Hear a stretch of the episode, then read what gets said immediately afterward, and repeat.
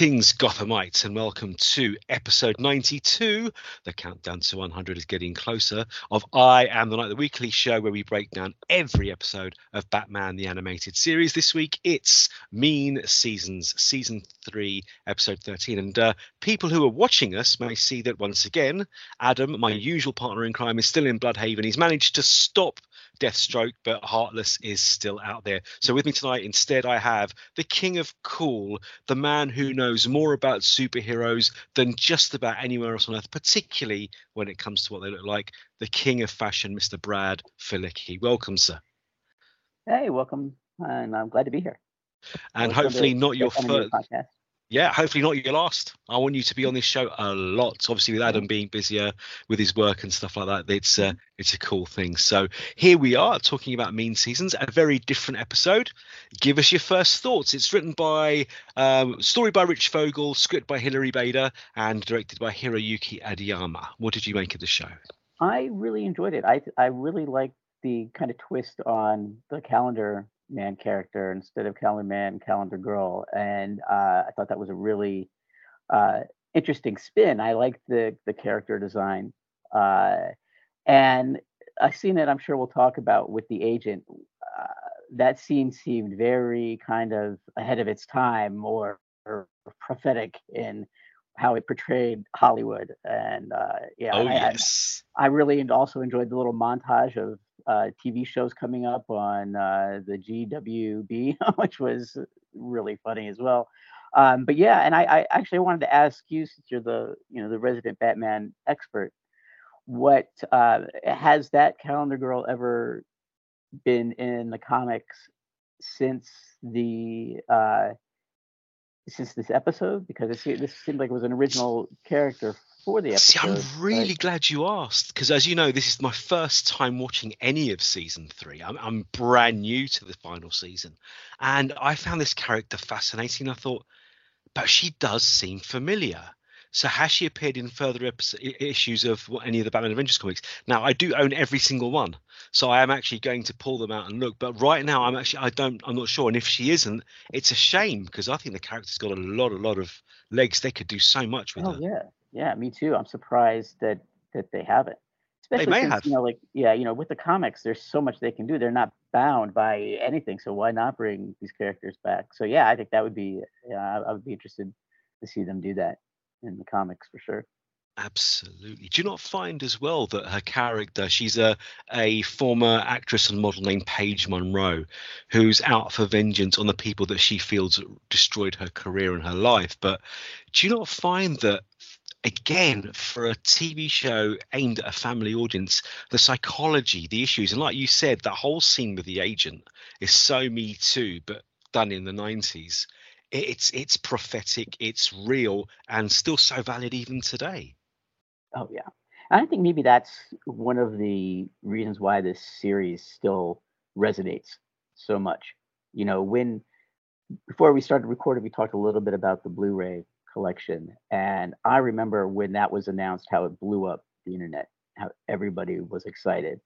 And uh, I, I, think this series, yeah, and I, I, think this series is one of those things that got a lot of people into comics that are professionals in the industry now. This was kind of like their gateway. And it's reasons like um, this character and what happens to her and i won't give it away right now but what happens to her at the end when kind of the big twist is revealed at the end of the episode it, it gives it it's it, it almost felt like a like a greek story like a greek Absolutely. i don't want to say tragedy but like greek tragedy yeah yeah I, I, it goes back to kind of what we we talk a lot about when we talk about sandman and the idea of comics as literature and i felt like this show kind of was into that same same kind of territory in in real ways in a way that like you said is still family oriented. So it, it, it's good when they uh what's that saying from mary poppins a spoonful of sugar helps the medicine go down. So they you know to, to give these lessons in uh these really fun ways. And what a lesson. I mean we also talked briefly that about the baby doll character who had a similar arc but slightly different in the fact that she had a physical disability that made her life difficult. And Calendar Girl's almost the complete opposite. She was beautiful in every way, shape, or form, talented as a model, as an actress. She had her own sitcom. She was very successful. But we find by the end of the episode that her own downfall wasn't down to the people she kidnaps and abducts and tries to make pay. It's down to her own twisted self image. And we see sadly every day people with anorexia and bulimia and these eating disorders who have a skewed, warped mirror image of themselves mm-hmm. and don't see themselves the way the rest of the world sees them. And it's heartbreaking. But to tackle that in a 20 minute animated show is just brilliant and it was a very interesting study of the pressures put on on women and this yeah. generally especially back in the 90s a show like this would definitely think okay we're going to get boys when they come home from school so again it's like let's give them a little lesson uh, very very well written um, you know it, it, um, subtle yet very powerful and undeniable there's not denying what the kind of moral of the story was in this episode uh, when when when it finally plays out. Absolutely. I mean, Rich Fogel, we know, is, is a mainstay. He's been part of the Batman animated series since day one. But Hilary J. Bader came in for this season and for the in between comics between season two and season three, Batman Adventures the Lost Years, which shows Dick Grayson leaving the Batcave and becoming Nightwing uh, and learning new trades and new martial arts around the world. And it's brilliant that obviously we get the mainstay of Rich writing the plot, but Hilary writing the script as as a female writer in Hollywood. And I think that's vitally important, don't you?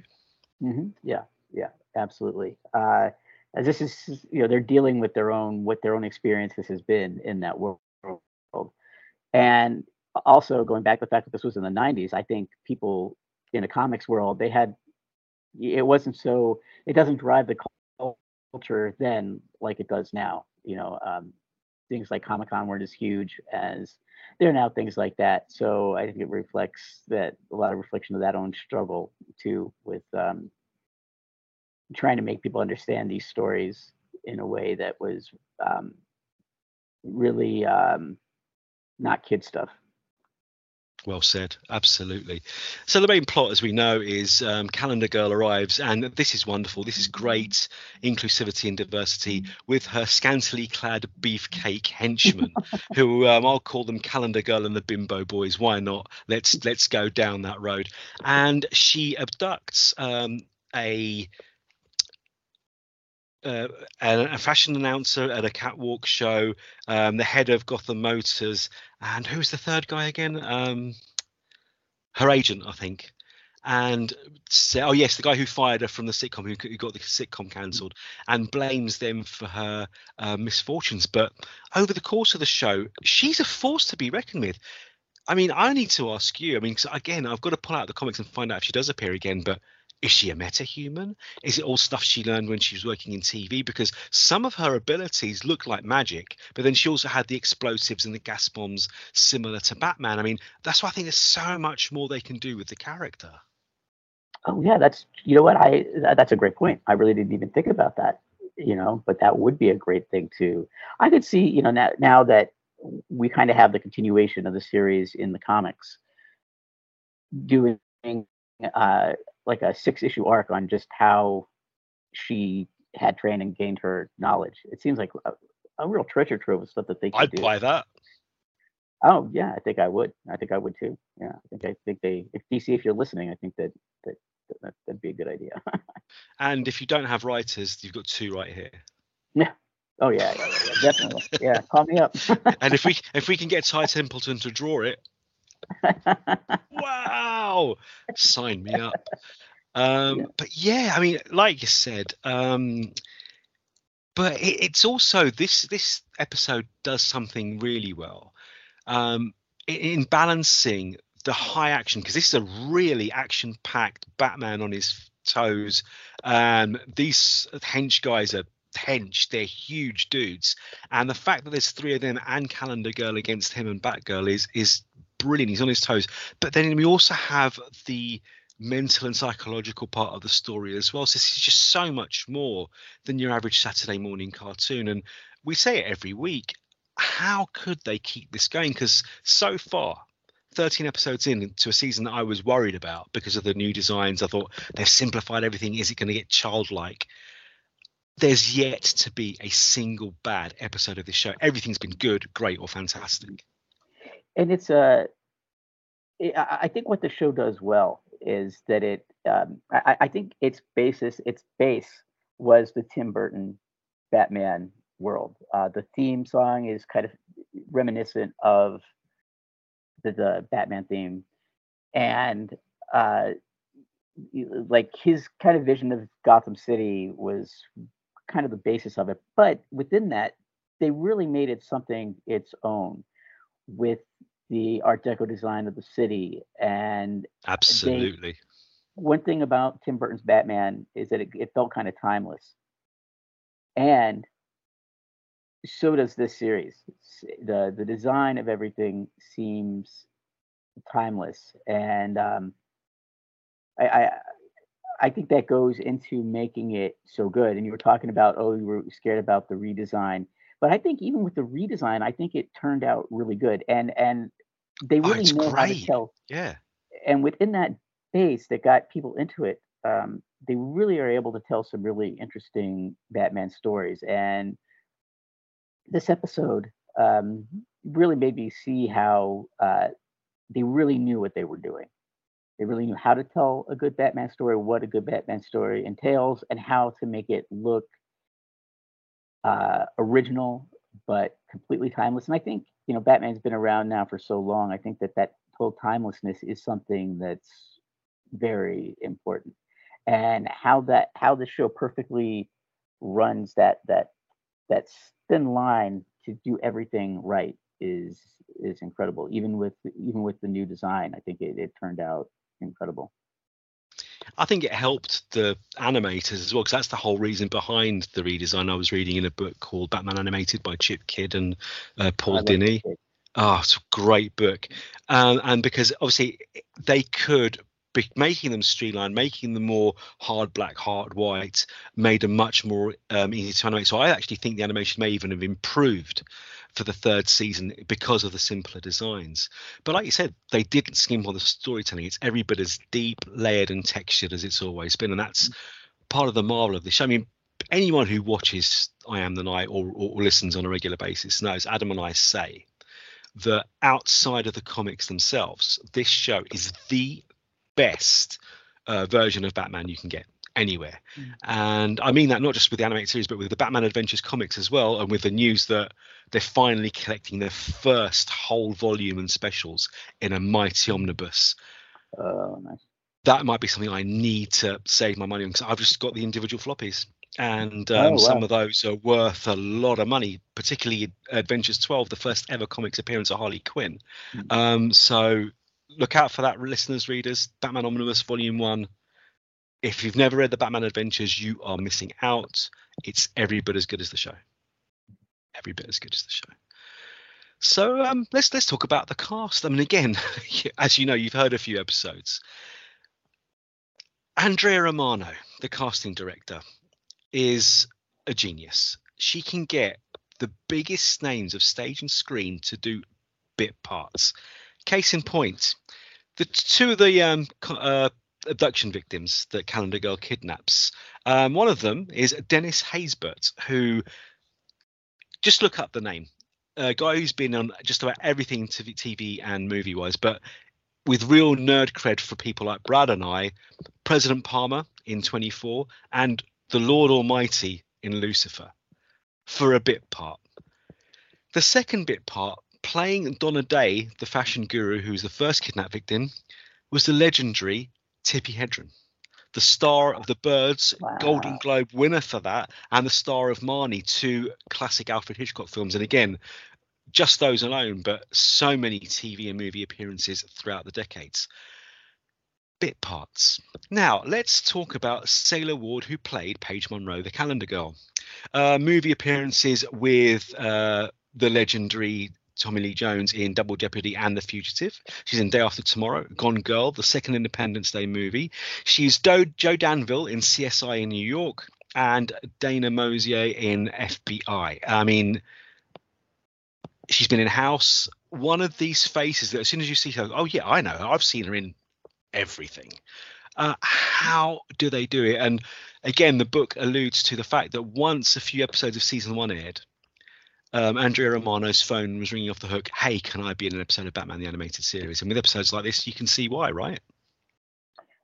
Tippi Hedren, that is yeah. a crazy get. Yeah, that's that's that's impressive. I mean, and, and straight away. Yeah, and I I love that she was able to get people like Jane Wiedlin uh, to like. I know you talked about her in a past episode, and it's like that's that's pretty. I almost feel like they could do a book just on the cast Oh, uh, you know how how how fun would that be? I mean, that would be people would just I think their jaws would drop. And yeah, yeah I, you know, and, and, Dennis, my introduction to Dennis Haysbert was uh, President Palmer in 24, and um, you know, it's blown up since then, and uh, you know, that's that's another. I'm surprised that um, I, I didn't. He's got such a memorable voice. Great. That I'm voice. surprised that I didn't See, I heard, I, I thought, I know that voice, and I knew Tippi Hedren's voice as well. I didn't recognize Taylor Ward, but she's got the perfect voice for the character. But mm. wow, yeah, yeah, and she's another one. Look at look at that that lineup. That's yeah, she, yeah. We we need a book on the casting in uh, for this series for sure. Hey, well, listen, I just have to go through my notes for every episode of I Am the Night. It's all there. Nichelle Nichols, untold legends have oh, appeared yeah. in this show. Yeah.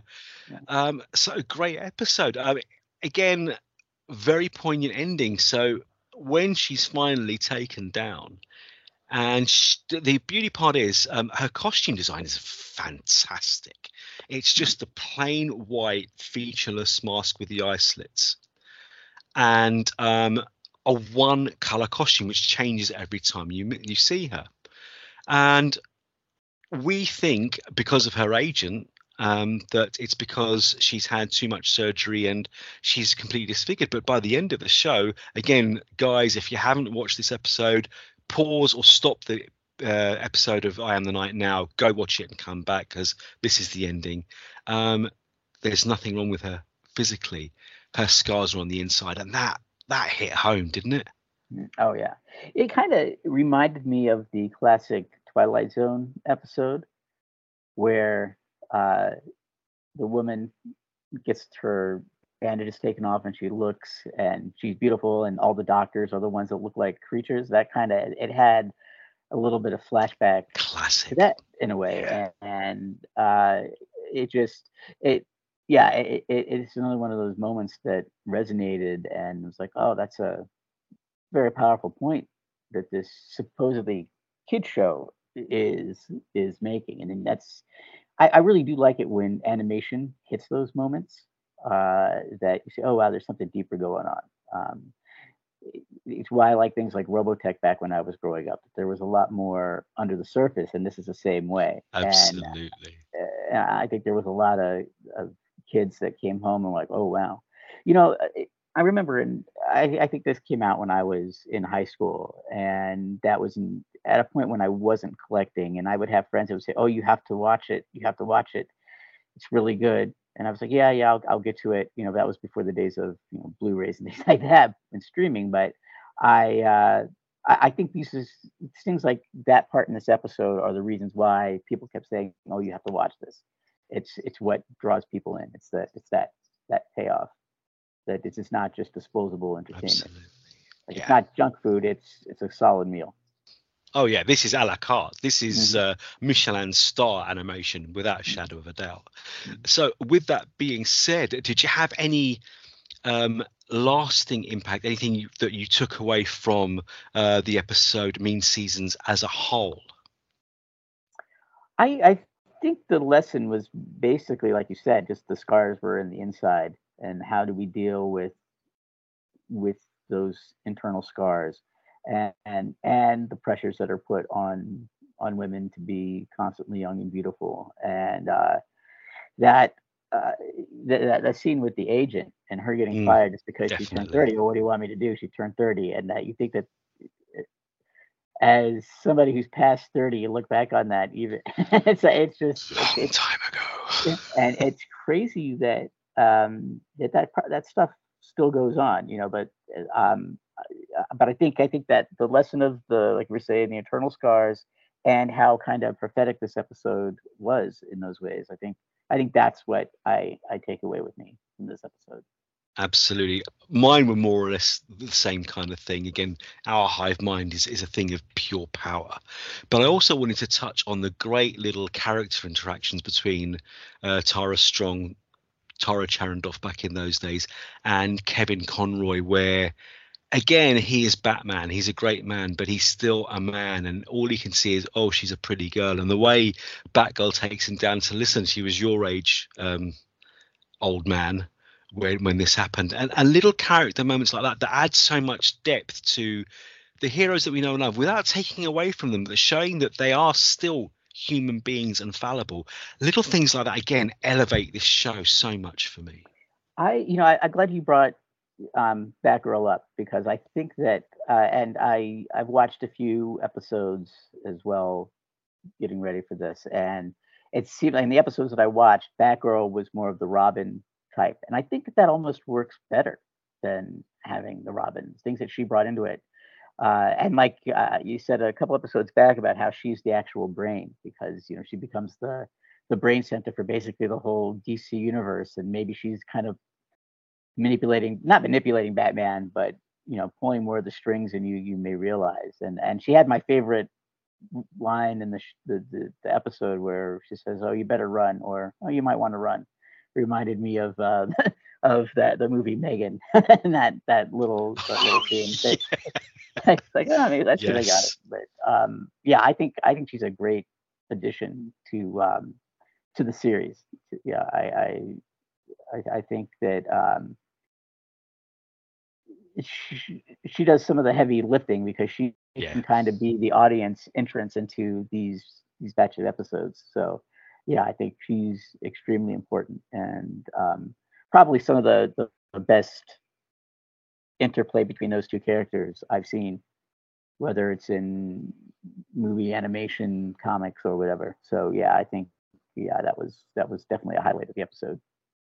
It's just so strong. The writing, Shirley Walker's music, the voice casting, the the Kevin Conroy need nothing else need be said nothing else yeah, can be said. Yeah. Miss him every day. But um, another strong, strong entry into the Batman the Animated Series canon. So, what else can we say?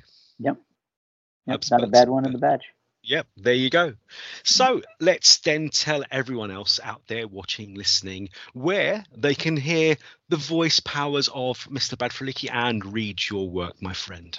Uh, you can find me um, writing reviews news at uh, dccomicsnews.com. Uh, occasionally have some stories over at uh, Josh's other site, uh, Merc with the Movie Blog. Uh, you can find me on the DC Comics News podcast and the Mad Love Harley Quinn podcast when we do start re-recording it.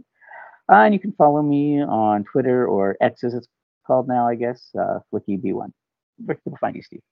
Ugh, X. Ugh. Yeah. Never mind, eh? And hopefully we'll have you back on an episode or five yeah, of I Am the Night as well. Yeah. So that that be something you really want to do. Thank you, brother. Mm-hmm. Appreciate mm-hmm. it. Thank you. Um, yeah. As for myself, this show most weeks with my offspring who's out saving Blüdhaven at the moment, but occasionally with the odd guest star as well, like Brad or like last week with James Atias, the uh, assistant editor over at Dark Knight News. But you can catch this show, the uh, main DC Comics News podcast, the Harley Quinn cast when it comes back on Apple Spotify, Google Play, wherever you find your podcasts. Thank you, Good Pods, for rating us number one and number two across the comics universe. That was a wonderful surprise. And you can catch DC Comics News, Dark Knight News, and Fantastic Universes on Twitter at DC Comics News, at DK Newscom, and at Fan Universes. For myself, at L Stevo, EL underscore S T E E V O. But until you do, this is Brad Filicky. He is the night. Together we are the night, and this has been the I Am the Night podcast. Read more comics and watch more Bat Batman. we shall return.